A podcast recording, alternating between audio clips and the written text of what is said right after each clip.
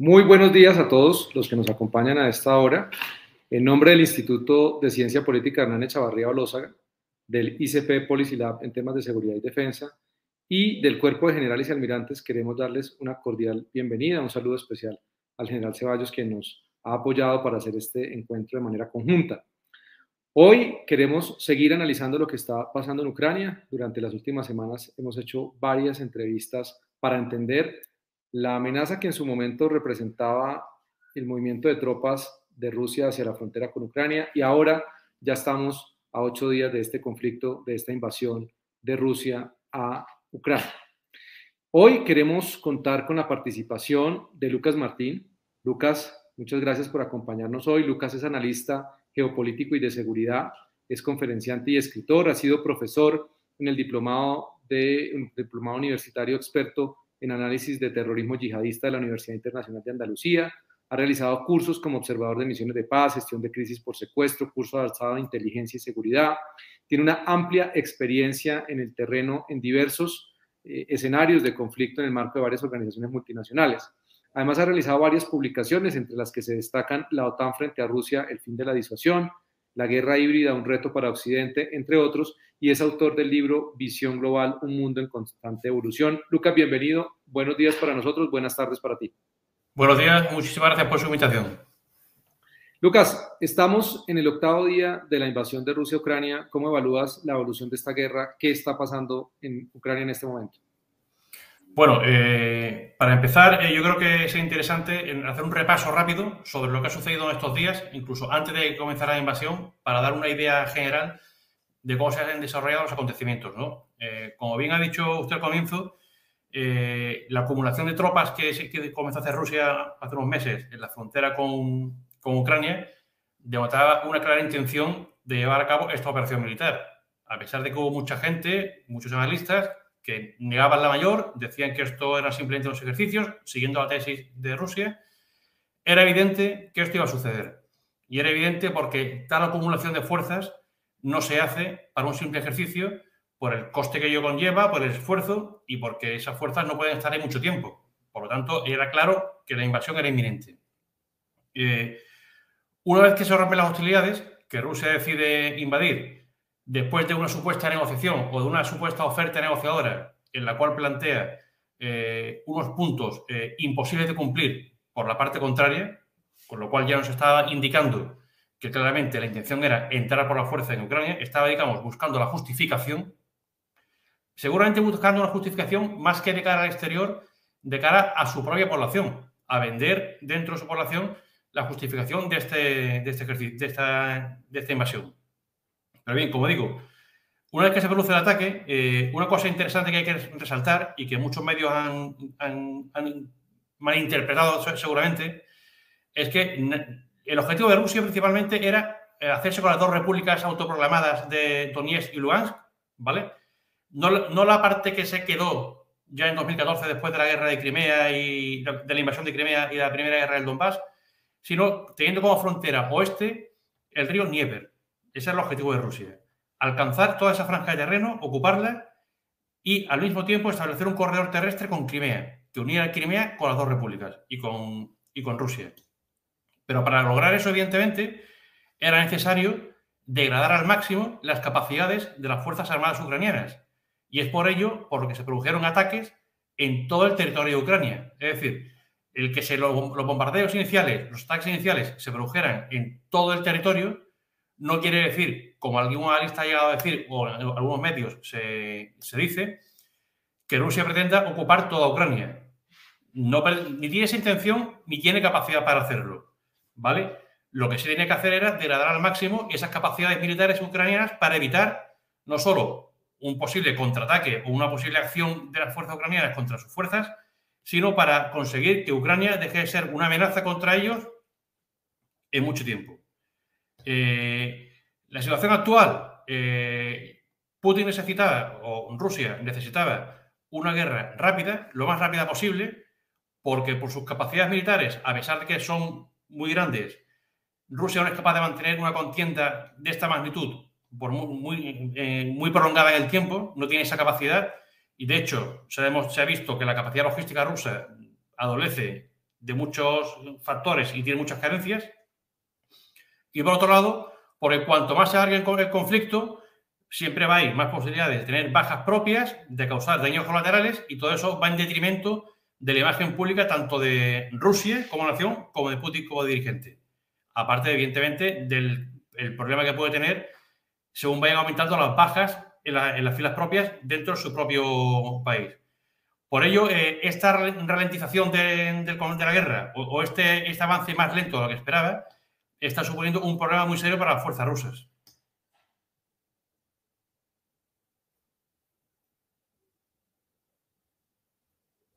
Lucas, ¿qué está pasando? Porque lo que hemos evidenciado y lo que muestran las fotos y algunos medios, claro que hay que, por supuesto, eh, ser cautos y cuestionar muchas de esas imágenes, pero lo que se puede evidenciar son fallas logísticas, eh, incluso baja moral y esa incapacidad que tú mencionabas para una operación de shock anawi, que era toma rápida, generar miedo.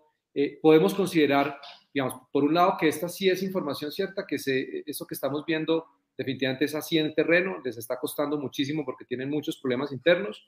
¿Y cómo lo, cómo lo evaluamos o cómo lo evalúas tú? Bueno, en primer lugar, eh, factores que están influyendo o que han influido en esa ralentización y en estos problemas. En primer lugar, eh, Rusia eh, tiene un stock limitado de municiones de alta precisión, municiones de guiada de precisión, que son las que se emplean para batir objetivos concretos y específicos. ¿Qué ocurre? al no haber conseguido todos sus objetivos o batir todos los objetivos que querían con esas municiones y estar ya, digamos, quedándose sin ellas, se, están viendo obligados a utilizar eh, armamento más convencional, o sea, munición normal, desde lanzacohetes eh, al uso, aviones, a, eh, municiones de aviación sin guiar, con lo cual el nivel de destrucción y de bajas, evidentemente, es mucho mayor.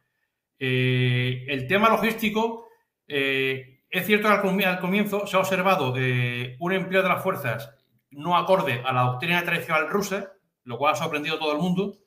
No han, empleado esas formaciones que ellos emplean, tipo lo que se llaman Battalion Tactical Group, que son formaciones aproximadamente de algo más de mil hombres, con mucha artillería, mucho apoyo. No, eh, lo que han estado haciendo es lanzando por delante unidades ligeras, unidades de reconocimiento, quizás pensando que la zona en la que estaba entrando era más afín a ellos de lo que realmente era. Porque eso es otra cosa que, creo que se ha tenido en cuenta, que no se ha tenido en cuenta o que se ha fallado a la hora de calcular. Se pensaba que la población de la zona del Donbass era más proclive hacia Rusia y se ha encontrado con que no, todo lo contrario. Por lo tanto, esas unidades ligeras que inicialmente han comenzado a entrar en, las poblaciones y avanzar por las carreteras, se han encontrado con una resistencia dura y han sido duramente castigadas, sufriendo muchas bajas. Eh, se ha observado, sí, es cierto, que con el paso de los días ya está cambiando las tácticas y ya está empezando a emplear lo que es, digamos, la doctrina al uso eh, de empleo de las fuerzas eh, rusas. Pero sí es cierto que aún así están demostrando ciertos problemas logísticos, una cierta falta de quizás de previsión o de capacidad para sostener a sus fuerzas, tanto lo que es el aprovisionamiento de municiones, de combustible sobre todo, que les ha causado muchísimos problemas. Se están viendo muchas imágenes de vehículos abandonados e incluso de alimentos, de raciones para las tropas. Eh, entonces, todo esto, evidentemente, está causando una, una ralentización del avance y, por supuesto, cada día que pasa sin que Rusia consiga sus objetivos, es un día que Putin está más en el aire. Eh, Lucas, porque ahora pues ya analizamos a uno de los actores, analicemos al otro, y es eh, cómo entender este éxito que hasta ahora ha demostrado de alguna manera tener la, la resistencia ucraniana. Podemos considerar que existió un fallo por parte de la inteligencia militar rusa respecto a la forma en que esa resistencia los iba a repeler para evitarles una victoria rápida. Primero hay que tener en cuenta que el ejército ucraniano de 2021 no es el mismo que había en 2014. Son siete años de diferencia en los cuales Ucrania se ha estado preparando, rearmando y reorganizando militarmente. Entonces, quizás Rusia pensó en un momento que se iba a enfrentar algo parecido. No creo que tuviera esa, convicción porque Rusia tiene elementos de inteligencia suficientes como para saber muy bien en qué estado estaban las fuerzas ucranianas. Pero sí probablemente eh, los han subestimado. Han subestimado su capacidad, han subestimado su moral, su capacidad de lucha hay que tener en cuenta que no es lo mismo eh, cuando uno combate en un país extranjero, en cualquier tipo de operación, a defender tu tierra, defender tu casa, tu ciudad. Es decir, la motivación es muy diferente. No es lo mismo utilizar soldados profesionales y soldados, como digo, que están en su terreno, a utilizar soldados de reemplazo, conscriptos, con 18 o 20 años, cuya motivación realmente pues, es bastante, bastante baja. Eh, no obstante, también ha influido, como he dicho, esa forma inicial de ataque de emplear, elementos de reconocimiento, elementos ligeros que iban por delante de los battle group, tratando de, digamos, de limpiar el camino y de ocupar las, posiciones. Eh, esos elementos ligeros, al, encontrarse con unidades militares bien organizadas, pues evidentemente ha sido un blanco muy fácil y, han sufrido muchísimas bajas y muchísimas pérdidas ahí. Eh, aparte de todo eso, eh, hay un elemento clave que no sé, que, sí se hay que tener en cuenta y es eh, el carisma que ha adoptado el presidente Zelensky. Zelensky se ha erigido en un líder, ha sido capaz de aglutinar a todo el país y ha tomado una serie de decisiones muy importantes que están haciendo que el país resista.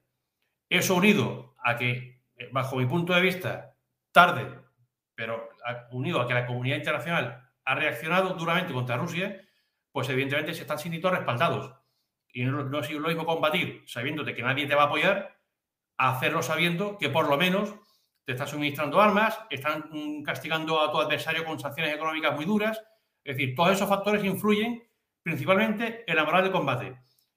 Una de las cosas fundamentales a la hora de combatir no son solo los medios eh, ni las capacidades, sino es la la, voluntad de vencer, que llamamos. Y esa voluntad de vencer y esa, esa, capacidad combativa, Ucrania la tiene. Y eso es un factor multiplicador siempre. De acuerdo, esa, esa voluntad eh, de luchar por parte de la resistencia y de la insurgencia, pues es una condición de éxito en una situación como en la que estamos, en la que un gran país invade uno con menos capacidades y esas insurgencias además tienen una posibilidad de éxito también cuando tienen unos patrocinadores externos, eh, como lo que está sucediendo hoy en día en Ucrania, que están recibiendo apoyo de muchos países para resistir. Eso, como tú lo has dicho, está subiendo también la forma en que Rusia está empezando a atacar a la población civil, porque busca acabar con esa voluntad de luchar, generar miedo, generar zozobra y, lógicamente, que el gobierno pierda eh, ese respaldo que está teniendo. Podemos, podemos pensar, Lucas, en clave también de la población civil, que lo peor está por venir? Sinceramente y desgraciadamente yo creo que sí. Y me explico. Eh, Rusia hasta ahora, hasta este momento, eh, ha evitado entrar en zonas densamente pobladas o en grandes ciudades. Rusia tiene muy grabado a fuego lo que le sucedió en, Chechenia, eh, la famosa batalla de Grozny, y evidentemente Rusia bajo ningún concepto quiere un Grozny 2, eh, combatir en una ciudad como, por ejemplo, Kiev, que tiene 3 millones de habitantes, eso es una auténtica pesadilla. Solamente para ocupar una ciudad de esa envergadura harían falta tranquilamente más de 300.000 hombres, porque hay que luchar casa por casa, calle por calle, ¿eh? y luchar contra una insurgencia que estaría compuesta no solo por militares, sino por gente que se uniría a esa resistencia, grupos pequeños, muy móviles, con armas contra carro, armas ligeras, con emboscadas permanentes. Es decir, eh, Rusia una de las cosas que ha intentado ha sido evitar entrar en esas poblaciones civiles. Eso sí, ha atacado objetivos con esas municiones de precisión dentro de esas ciudades para eliminar centros de mando, eh, centros de comunicaciones y elementos, lo que se conoce como elementos de mando y control. Eh, otro tema muy importante es que Kiev, por ejemplo, está intentando cercarla, pero las únicas unidades que están entrando dentro de Kiev son pequeñas unidades o bien de reconocimiento o bien de operaciones especiales con el objetivo de eliminar físicamente al presidente Zelensky, porque evidentemente en esta operación, a día de hoy, el centro de gravedad es la ciudad de Kiev y el gobierno de, Ucrania, pero no la ciudad como elemento físico, sino la ciudad como centro de mando, centro de control y como factor psicológico. Si cae la ciudad, o si, mejor dicho, si eliminan el gobierno y descabezan el gobierno ucraniano, eh, es esta, moral y esta voluntad de vencer decaería muchísimo. Por lo tanto, eh, ese es el objetivo que ha tenido, hasta ahora Rusia. ¿Qué ocurre? Que como están viendo que no están consiguiendo su objetivo y que además no han conseguido localizar a Zelensky ni eliminarlo, pues yo, bajo mi punto de vista, están utilizando como ejemplo la ciudad de Gerson, por un lado, y después la ciudad de Kharkov, que sí que están sufriendo ya bombardeos muy duros, prácticamente indiscriminados y contra la población civil, porque eso, es otro factor. Eh, si uno decide entrar en una ciudad como esta a sangre y fuego, pues tiene que hacerlo batiendo con artillería todo lo que se encuentra a su paso. Hay que ir arrasando porque si no, como he dicho, el combate calle-calle puede ser una auténtica pesadilla. Eso es lo que, lo que se percibe, están evitando y están obviamente buscando la manera de, llegar aquí precisamente para poner un gobierno prorruso y de alguna manera cumplir con el objetivo político antes de que esta guerra haga que ese objetivo político se desdibuje cada vez más. Eh, lo que estamos viendo y ese movimiento de tropas de, diciembre que vimos desde diciembre y lo que ya está pasando en este momento no es el resultado de algo que pasó en el último año, no es simplemente el deseo o la voluntad de Ucrania de hacer parte de la OTAN, que entre otras cosas hay que decirlo, es legítimo porque Ucrania es un país soberano e independiente. Pero, Lucas, un, tema que hemos insistido nosotros desde el Instituto de Ciencia Política es cómo aprender de lo que viene pasando en Ucrania desde, desde el año 2007, incluso antes, eh, y cómo eso llevó a lo que estamos viendo en estos ocho días de guerra. Bueno, claro, como bien dices, esto es una, no es una cosa que se haya gestado ni en meses ni en pocos años. Es decir, eh, desde 2014 y seguramente antes, esto que está sucediendo estaba dentro de los planes de Putin y dentro de los planes de Rusia. Es decir, eh, es cierto eh, que, y como hemos comentado antes, hay que intentar comprender la mentalidad rusa. Y bajo el punto de vista ruso y bajo la mentalidad rusa, aunque a nosotros nos choque o nos llame la atención, Rusia se siente realmente agredida por Occidente. Eh, eh, desde que cayó el muro de Berlín, eh, Rusia ha sentido que no se la ha aceptado como un país más en el concierto internacional, que aún haya muchas reticencias hacia ella. Es cierto que la democracia rusa pues, tiene cierto, ciertas carencias, pero el sentimiento de Rusia es que Occidente permanentemente les está poniendo trabas y no quiere, bajo ningún concepto, que Rusia vuelva a ser eh, una potencia como lo fue en tiempos de la URSS. Hay que tener en cuenta que Rusia, antes de, la Unión Soviética, era un imperio. Después, con la Unión Soviética, se convirtió en una de las dos potencias mundiales. Es decir, que es un país que tiene muy arraigado el sentimiento de ser un, factor fundamental en la, toma de decisiones en el mundo. Entonces, desde su punto de vista, eh, la expansión de la OTAN y los movimientos de Occidente en todo momento han ido siempre, han sido, han sido siempre en cierto, en cierto modo agresivos. Eh, también es cierto que en su momento la OTAN se comprometió, no, no por escrito, pero hubo una especie de pacto verbal de no llevar las fronteras de la alianza hasta la frontera de Rusia. Algo que con los países bálticos no sucedió. Pero ¿qué ocurre? Que hay que ver la historia de esos países bálticos. Y evidentemente, después de 50 años de comunismo y de sufrir la bota de hierro sobre, sobre sus cabezas del comunismo, pues evidentemente, en cuanto pudieron, buscaron la protección de la Alianza Atlántica. Eh, pero todo esto que estoy diciendo, y yo ya lo digo, es poniéndome en la, mentalidad de Rusia, no justifica esta acción. Eh, acción que, no, solo tiene por, no solo tiene por objetivo, eh, como lleva diciendo Rusia un tiempo, crear una zona colchón que separe la frontera de los países de la OTAN de la frontera con Rusia. Es decir, aquí entran en juego muchos factores. No olvidemos que Ucrania, eh, esa zona de Ucrania es la más industrializada. Ahí hay muchos, muchos elementos, muchas materias primas y muchas industrias que le interesan a Rusia, que, antes eran parte de la Unión Soviética y que Rusia perdió y que le interesa recuperar. Eh, la península de Crimea es un enclave estratégico, evidentemente. Y controlar todo el mar, el mar Negro, que al final eso, todos los objetivos que tiene, que tiene Putin, hacerse con el control de todo el Mar Negro, es otro elemento fundamental. Luego, lo que sí quiero aquí llamar, la atención, que teníamos comentado antes, es que no se puede vivir pensando que nunca jamás habrá nadie que desee lo que tenemos nosotros. Eh, con lo cual, hay que estar preparado eh, y, siempre pensando que, o sea, ¿qué tengo yo que puede ser objeto de deseo de otros? ¿Para, ¿Para qué? No para buscar un enfrentamiento, sino para buscar la forma de aumentar mi seguridad y de protegerme en caso de que ese momento llegue, como le ha sucedido a, a Ucrania. No obstante, eh, yo creo que ahora mismo ya en esta situación y con estas conversaciones de paz que han empezado y esta segunda ronda de conversaciones que están ahora mismo, mientras que hablamos nosotros, están en marcha, eh, Rusia ha manifestado, por ejemplo, que para Rusia no es un problema que, que Ucrania ingrese en la Unión Europea, dado que no es una alianza defensiva y eso a ellos no les preocupa, pero quizás sí, eh, bien sea mediante el cambio de un gobierno, como has comentado, e instalando un gobierno títere, o bien sea como resultado de estas negociaciones, una de las cosas que Rusia va a poner, eh, va a poner encima de la mesa para lograr o para parar esa ofensiva es la, firma de algún documento por parte de Ucrania de que no va a solicitar el ingreso en la OTAN. Y eso nos pone en, en, análisis también de algo que es relevante en este momento. Efectivamente, como tú lo has mencionado, desde hace ya varias décadas Rusia venía desplegando una estrategia sobre Ucrania. De alguna manera los países occidentales esperaron, o los, los países, porque también los del centro de Europa y Estados Unidos y los Estados miembros de la OTAN y de la Unión Europea, pues esperaron hasta ahora para ayudar a desarrollarle eh, a Ucrania las capacidades que necesitaba para combatir este tipo de agresiones o para repelerlas. Esta ayuda militar que estamos viendo de los países, más las sanciones, ¿crees que le da a la resistencia ucraniana posibilidades de aguantar, de resistir esta lógica de asedio en la que entrará Rusia ante la imposibilidad de una victoria rápida?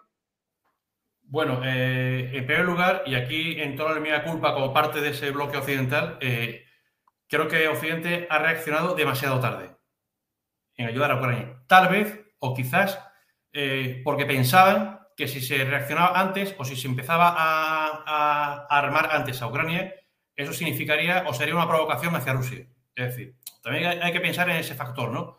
Se ha jugado un, poco quizás con ser demasiado prudentes.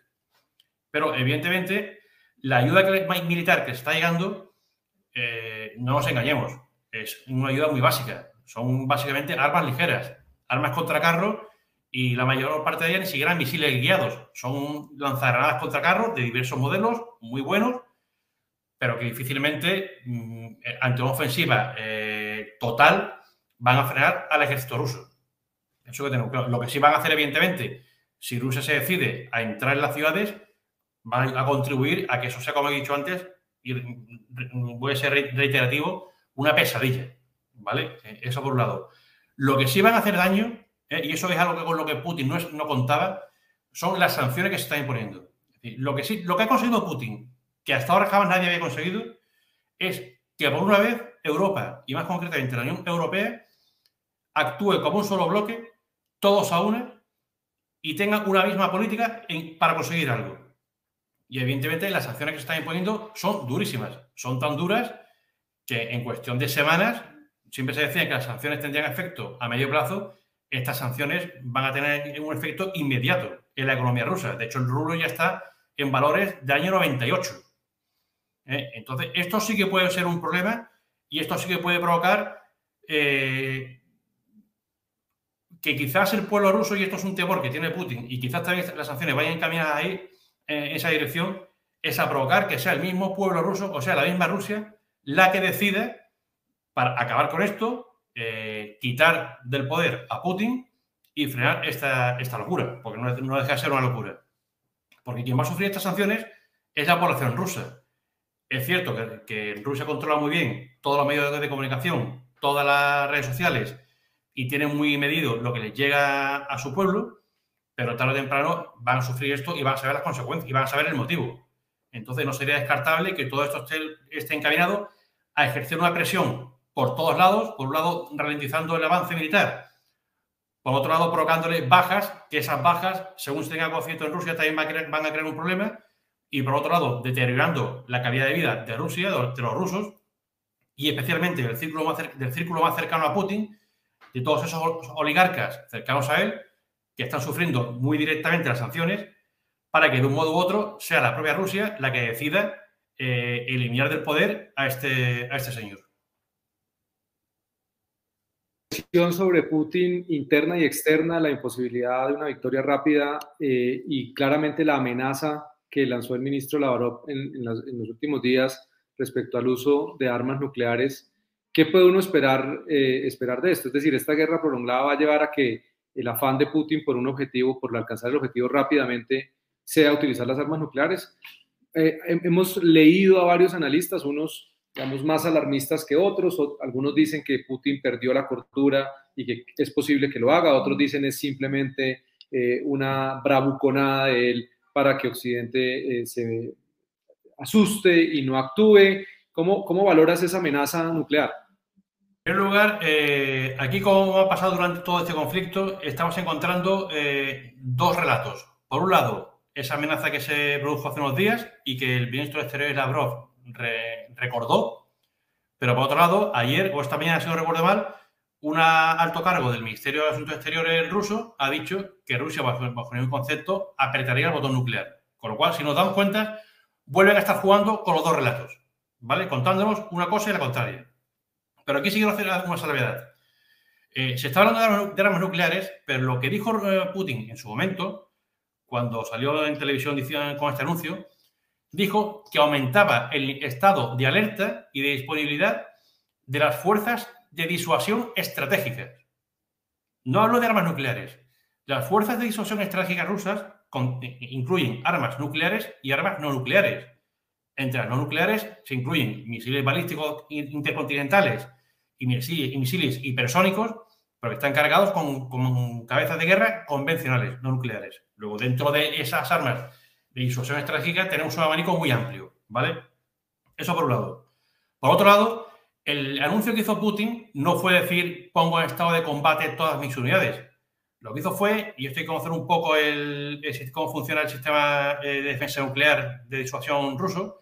En, España tenemos una publicación que se llama Revista Ejércitos, eh, la dirige un señor que se llama Willy Pulido, que sabe mucho de esto y ha publicado varios artículos muy interesantes.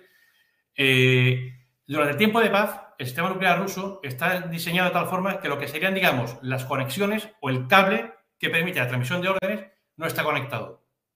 No sé si me explico bien. Entonces, de esa forma es imposible que por accidente se produzca una orden de disparo de una nuclear. ¿Qué ha hecho Putin? Ha ordenado que el sistema se conecte. Es decir, que en caso de que se quisiere, se podría iniciar el proceso para la activación de las fuerzas y el disparo de un arma de, de disuasión estratégica, sea nuclear o no nuclear. Es decir, que tampoco hay que llevarse las manos a la cabeza con este tema. Evidentemente, es una amenaza que está ahí y que también se contaba con que Putin tarde o temprano la pondría encima de la mesa y diría, ojo, yo tengo esto y lo puedo usar, sabiendo además que la doctrina rusa contempla un primer uso de armas nucleares, es decir, ser los primeros en utilizarlas e incluso en el marco de un conflicto eh, regional de alta intensidad como eh, una forma de escalar el enfrentamiento para forzar la desescalada. También dentro de este, de este procedimiento no significa que directamente vayan a lanzar un misil nuclear contra Berlín o contra New York. No, sería seguramente el empleo de un arma nuclear táctica en una zona seguramente despoblada, incluso dentro de la propia Rusia, como advertencia sobre lo que tienen y lo que pueden hacer. O el lanzamiento de un artefacto de estas características, pero limitado, sobre alguna mm, unidad militar potente del adversario, como una forma de forzar a esa desescalada. Es decir, que desde eh, lo que se ha dicho hasta la temida destrucción mutua asegurada, hay un largo camino y no creo que se dé.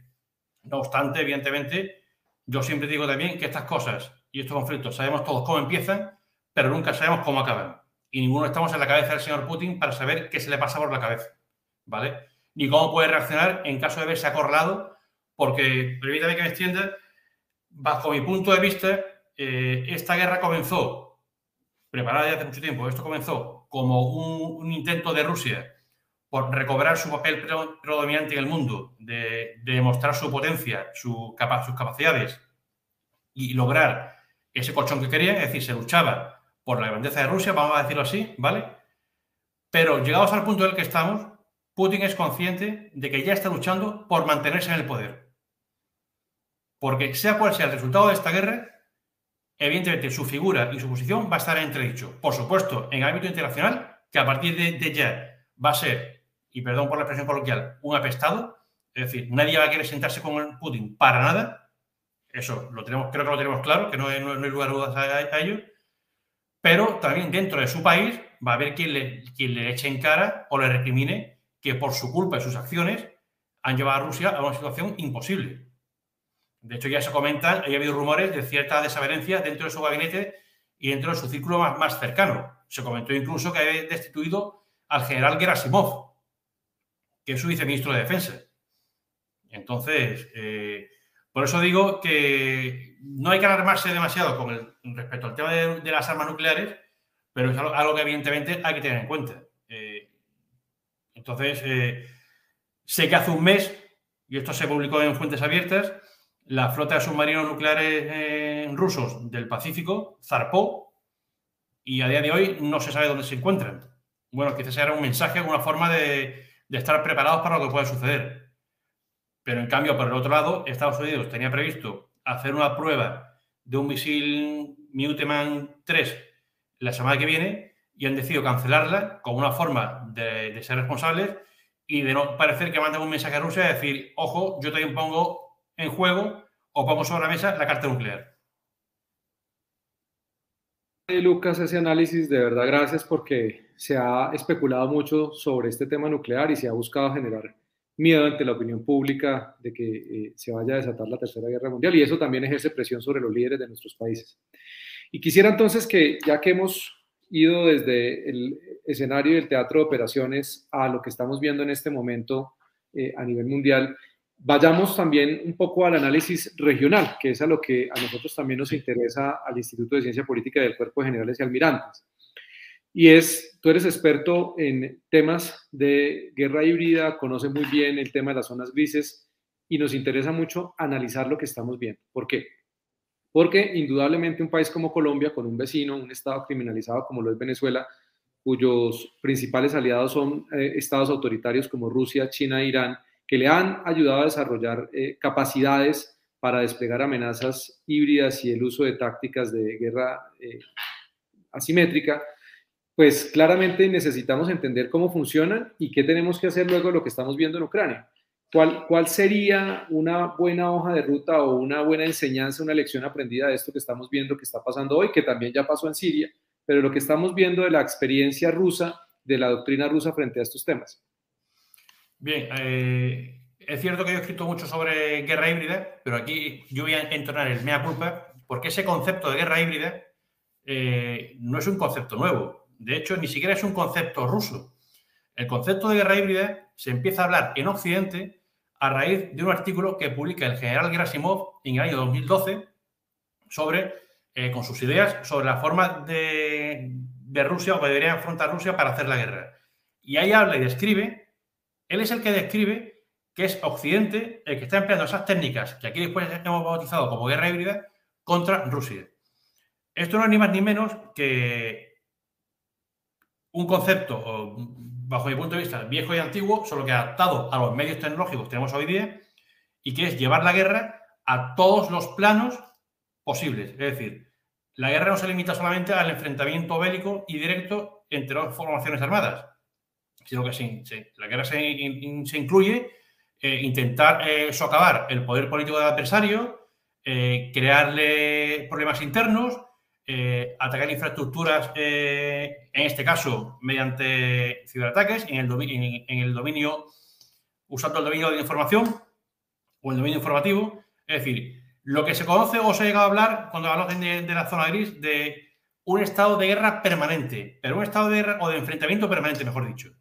Un estado de enfrentamiento permanente, pero sin llegar a ser una guerra declarada, en el cual dos entidades o dos estados están permanentemente eh, atacándose, pero sin buscar confrontación directa. Bien sea, como he dicho antes, eh, provocando insurgencias dentro del territorio del, país contrario, provocando fallos en sus sistemas de, todo tipo de abastecimientos, eh, utilizando la desinformación, que ese es otro tema que he hablado mucho de fake news, pero fake news es dar una palabra nueva algo que ha existido toda la vida, que es, se llaman las operaciones de decepción o intentar eh, que el enemigo crea cosas que no son ciertas. Eso se lo llevan haciendo desde los romanos. Entonces, eh, ese escenario en el que Rusia se ha manejado muy bien y lo ha, empleado muy, bien, evidentemente lo ha exportado a sus países aliados, como hemos dicho. Pero después hay que tener en cuenta una cosa, y, este conflicto lo está demostrando. eh, hemos creído, sobre todo en Occidente, que, los conflictos en un futuro iban a ser de esta índole, que esto iba a ser lo que iba a dominar o lo que iba a ser la parte fundamental de los conflictos, y nos hemos dado cuenta de que, como ha pasado siempre, esto no es más que una mera parte de los enfrentamientos.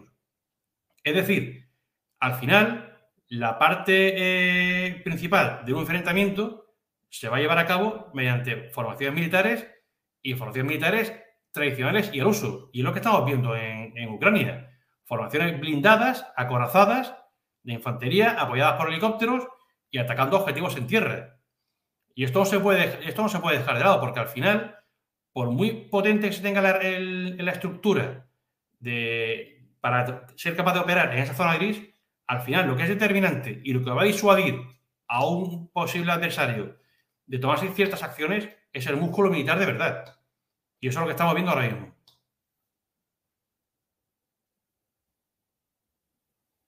Definitivamente, la historia en este momento nos vuelve a traer esa realidad del sistema internacional y es que la incertidumbre y la complejidad están ahí, que nada garantiza una paz duradera en el mundo, que siempre va a haber quien quiera hacer uso de la violencia como una forma, o de la guerra específicamente como una forma de alcanzar sus objetivos políticos.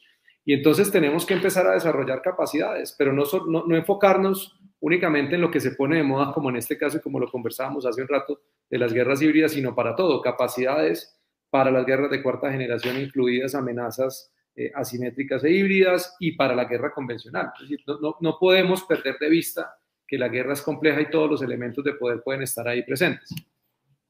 Claro, esto, también, esto ha influido también, creo yo, eh, bueno, por la mentalidad que se ha desarrollado últimamente en el mundo y por un tema económico. Es decir, es mucho más vendible hacia tu población la inversión en seguridad cuando no se ven armas o no se ven formaciones militares y se ven, se otro tipo de estructuras y lo que además la parte militar que desarrollas son unidades muy específicas, tipo operaciones especiales, tipo unidades muy especializadas.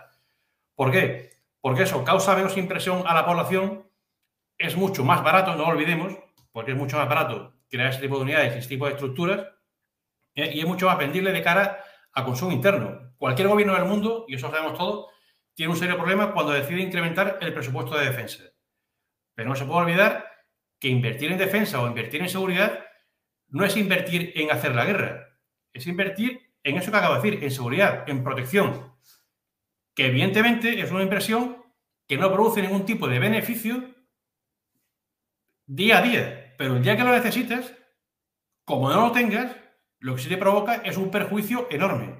Entonces, evidentemente, es mucho más fácil vender otro tipo de, seguridad o vender otro tipo de estructuras y creernos que la guerra o los enfrentamientos van a ser un tipo mm, diferente, que además no sea más barato, a, a, ser conscientes de que es necesario tener unidades militares potentes, instruidas y capaces en un momento dado de repeler una agresión o defender tus propias fronteras, que es lo que está sucediendo ahora mismo. Lucas, ya vamos terminando con este espacio, pero quisiera volver al tema regional y es, Rusia eh, ha manifestado que de alguna manera va a empezar a movilizar o a desplegar eh, capacidades convencionales en Venezuela y Cuba si es necesario y ha anunciado incluso que enviaría bombarderos a Venezuela. ¿Esto tiene alguna realidad, es decir, en medio de esta guerra tiene la capacidad ahora mismo de desplegar capacidades que en realidad eh, busquen ejercer presión sobre Estados Unidos para evitar que Estados Unidos siga apoyando a Ucrania? No, vamos a ver. Bueno, primero quiero recordar que Venezuela ha sido uno de los cinco países que ha votado en contra en la Asamblea General de Naciones Unidas en contra de la condena a Rusia por la invasión de Ucrania. Ojo, para que veamos el nivel de connivencia entre Venezuela o el gobierno actual de Venezuela y, el gobierno de Rusia. Eso es importante, ¿no? La capacidad, capacidad sí tendría para mandar ahí algunas unidades militares o bombarderos, como, ha comentado. La voluntad, lo dudo mucho. Es decir, esto lo, lo planteó inicialmente como una medida de presión hacia Estados Unidos, como una, una forma de plantear una segunda crisis de los misiles, ¿vale? Eh, pero no creo que Rusia de hoy tenga esa intención ni quiera escalar el conflicto a ese, a ese nivel. No, no puede, eh, la capacidad física, por así decirlo, sí la tendría, pero la voluntad a día de hoy dudo mucho que la, que la tenga. no, lo veo, no un, escenario plausible, al menos a corto o medio plazo. Y evidentemente lo que sí creo es que cuando todo, esto acabe, eh, por supuesto, las estructuras y el mundo tal como lo conocemos va a cambiar, las estructuras geopolíticas van a cambiar, los balances políticos van a cambiar eh, y las estructuras de seguridad y la forma de ver la seguridad va a cambiar, pero lo que sí va a cambiar va a ser Rusia. Y creo que al final va a cambiar para mejor, porque esto va a suponer un antes y después en la forma de actuar de Rusia. Eso lo tengo muy claro. Importantísimo ese análisis. Una última reflexión que hemos visto recientemente en, varios, en varias editoriales, en importantes medios, y es que al final del día lo que hizo Putin fue ayudar a fortalecer la OTAN y la Unión Europea, es decir, lograr revigorizar eh, a, ambas organizaciones. ¿Crees que es así? ¿Crees que además que eh, en el caso de la OTAN, en estos nuevos escenarios, eh, es una OTAN que está lista también para que una vez ataquen a uno de los miembros pueda responder, pueda contener las ciberamenazas, los ataques en, los ataques en redes? Sí, totalmente. Vamos a ver, la OTAN, eh, uno de los, grandes, problemas de la OTAN, igual que la Unión Europea, era la toma de decisiones. Evidentemente, eh, ser capaz de, tomar una decisión poniendo de acuerdo a 28 países o 30 países, los cuales tienen cada uno sus propios intereses, es muy complicado. Eso ha sido siempre el gran problema, tanto, como he dicho, de la Unión Europea como de la OTAN. Pero en este caso, Rusia ha conseguido esa acción unida. Ha conseguido unir como un puño como dedos de una mano a, toda, a todos los países de la OTAN. Todos decididos a ayudar a, incluso los, más reticentes, inicialmente, a enviar armas a, Ucrania, como ha sido el caso de España, por ejemplo, al final, evidentemente, estamos enviando armas. Eso por un lado. Y por otro lado, hay que tener en cuenta que la OTAN, con sus problemas de toma de decisiones, que ya no los tiene, porque Rusia ha conseguido que no se tengan, eh, lo voy a comparar, y eh, espero que se me entienda bien la comparación, como un elefante. Es decir, es una estructura muy grande, muy pesada, que le cuesta moverse, pero ojo, cuando esa estructura se pone en marcha, donde ese elefante pone la pata, no se levanta y nadie la levanta. Y las capacidades de la OTAN son muy superiores, sobre todo tecnológicamente, a las que pueda tener Rusia. Con lo cual, Rusia sabe fehacientemente que un enfrentamiento con la OTAN sería muy duro para Rusia y no tendría, vamos, eh, ni la más mínima posibilidad de salir, eh, no decir victorioso, pero beneficiado.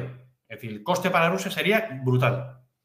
Entonces, Rusia, evidentemente, va a evitar bajo, bajo, cualquier circunstancia un enfrentamiento directamente con, la OTAN. De hecho, lo, ha dicho claramente. y lo va a evitar. Otra cosa es, como he dicho antes, y hay una expresión inglesa que no voy a emplear porque es muy soez, pero que todos tenemos en la cabeza, y es que eh, siempre las cosas malas suceden y que tanto movimiento militar y tantas acciones pueden llegar a dar lugar a un error, a una falla, a que un buque cruce unas aguas que no tiene que cruzar, o piense que está en unas aguas que no debería estar, o que los aviones crucen un espacio aéreo, se produzca un altercado y eso desencadene pues, un enfrentamiento mm, a, más, nivel. Pero incluso en ese caso, pienso que se trataría por ambas partes de minimizar el incidente de tratar de, encapsularlo y dejarlo ahí. Es una cosa que sí que queda íntegro clara. No, no existe esa voluntad.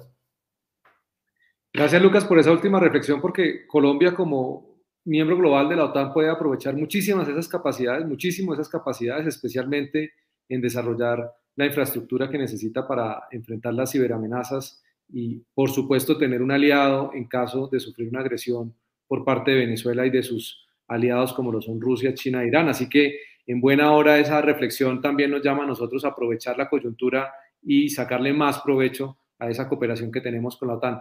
Lucas, muchísimas gracias por acompañarnos hoy en esta entrevista, en ayudarnos a entender lo que está pasando en Ucrania, lo que está pasando con Rusia, en el mundo, por darnos de alguna manera luces para interpretar mejor lo que estamos viendo, porque desafortunadamente no solamente las fake news y la desinformación, sino análisis sesgados, mucho activismo prorruso, una información bastante limitada que nos llega desde Ucrania. Así que de verdad, mil y mil gracias y esperamos tenerte en otra oportunidad. Muchas gracias a ustedes por invitarme y cuando quieran me tienen a su disposición para lo que quieran. Encantado de estar con ustedes. Muchas gracias. A todos los que nos acompañaron hoy en esta entrevista, les recordamos que queda en el canal de YouTube del Instituto de Ciencia Política. Les agradecemos en nombre del ICP Policy Lab en Seguridad y Defensa y en nombre del Cuerpo de Generales y Almirantes. Esperamos seguir analizando esta situación en las próximas semanas con otros expertos y esperamos que entendamos de esta manera la necesidad que tiene Colombia de mejorar la toma de decisiones estratégicas frente a las amenazas que enfrentamos no solamente dentro de nuestro país, sino en la región y de lo que está pasando en el mundo. Así que a todos un feliz día.